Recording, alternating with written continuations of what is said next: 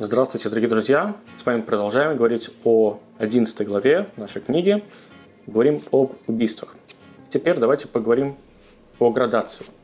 Итак, э, объект убийства. Полноценный человек. Самое простое, конечно же, нельзя убивать э, человека здорового, э, абсолютно жизнедеятельного такого всего. Знаете, у него все замечательно, все хорошо. Даже если этот ребен... человек еще ребенок, все равно убийство будет запрещено. Даже если этот ребенок еще не родился, это называется абсолютным убийством, и это запрещено. Теперь, что касается эмбриона. Здесь чуть, конечно, все сложнее. Эм, существует в традиции такой момент, что до 40 дней после того, как уже зародилась жизнь, эм, да, появился, появляется маленький будущий человечек, э, до 40 дней ребеночек как будто бы не существует, то есть еще не формируется его само существо. Будущая личность этого человека. И поэтому есть такое мнение, что, может быть, до 40 дней возможно в некоторых случаях прерывание беременности. Абсолютно это не будет являться убийством. Но, к сожалению, это мнение не такое уж авторитетное, поэтому каждый раз нужно спрашивать э, мнение врачей, раввинов и так далее, так далее, так далее. После 40 дней считается, что ребенок уже как будто бы существует, есть его характер, уже заложена некая его человечность, будущее, и поэтому там все сложнее. Там нужно смотреть, насколько действительно он вредит здоровью матери, насколько он сможет потом выжить после того, как он родился, и в зависимости от этого уже принимать решение.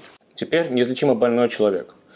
Э, подчеркну, что мы говорим о человеке, который э, по понятным причинам скоро, к сожалению, должен покинуть этот мир. Ни в коем случае нельзя ускорять его уход из этого мира. Э, есть некая градация, что, например, если человек в ближайшие 12 месяцев, к сожалению, должен покинуть этот мир – то это называется действительно острой, острое заболевание, и оно неминуемо придет к смерти, все равно нельзя ускорять эту смерть.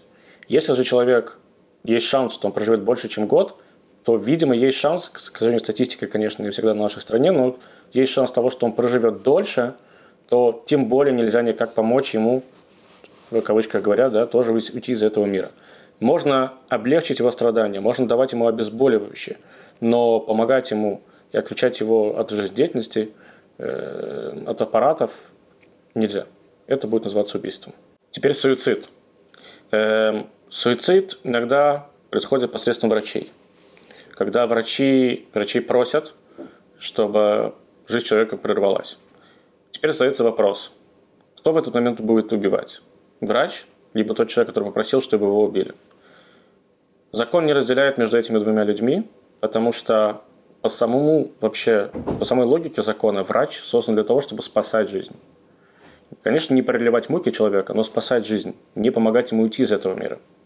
Поэтому в этом случае, не дай бог, если такое случится, оба будут виноваты. И оба будут нести наказание за убийство.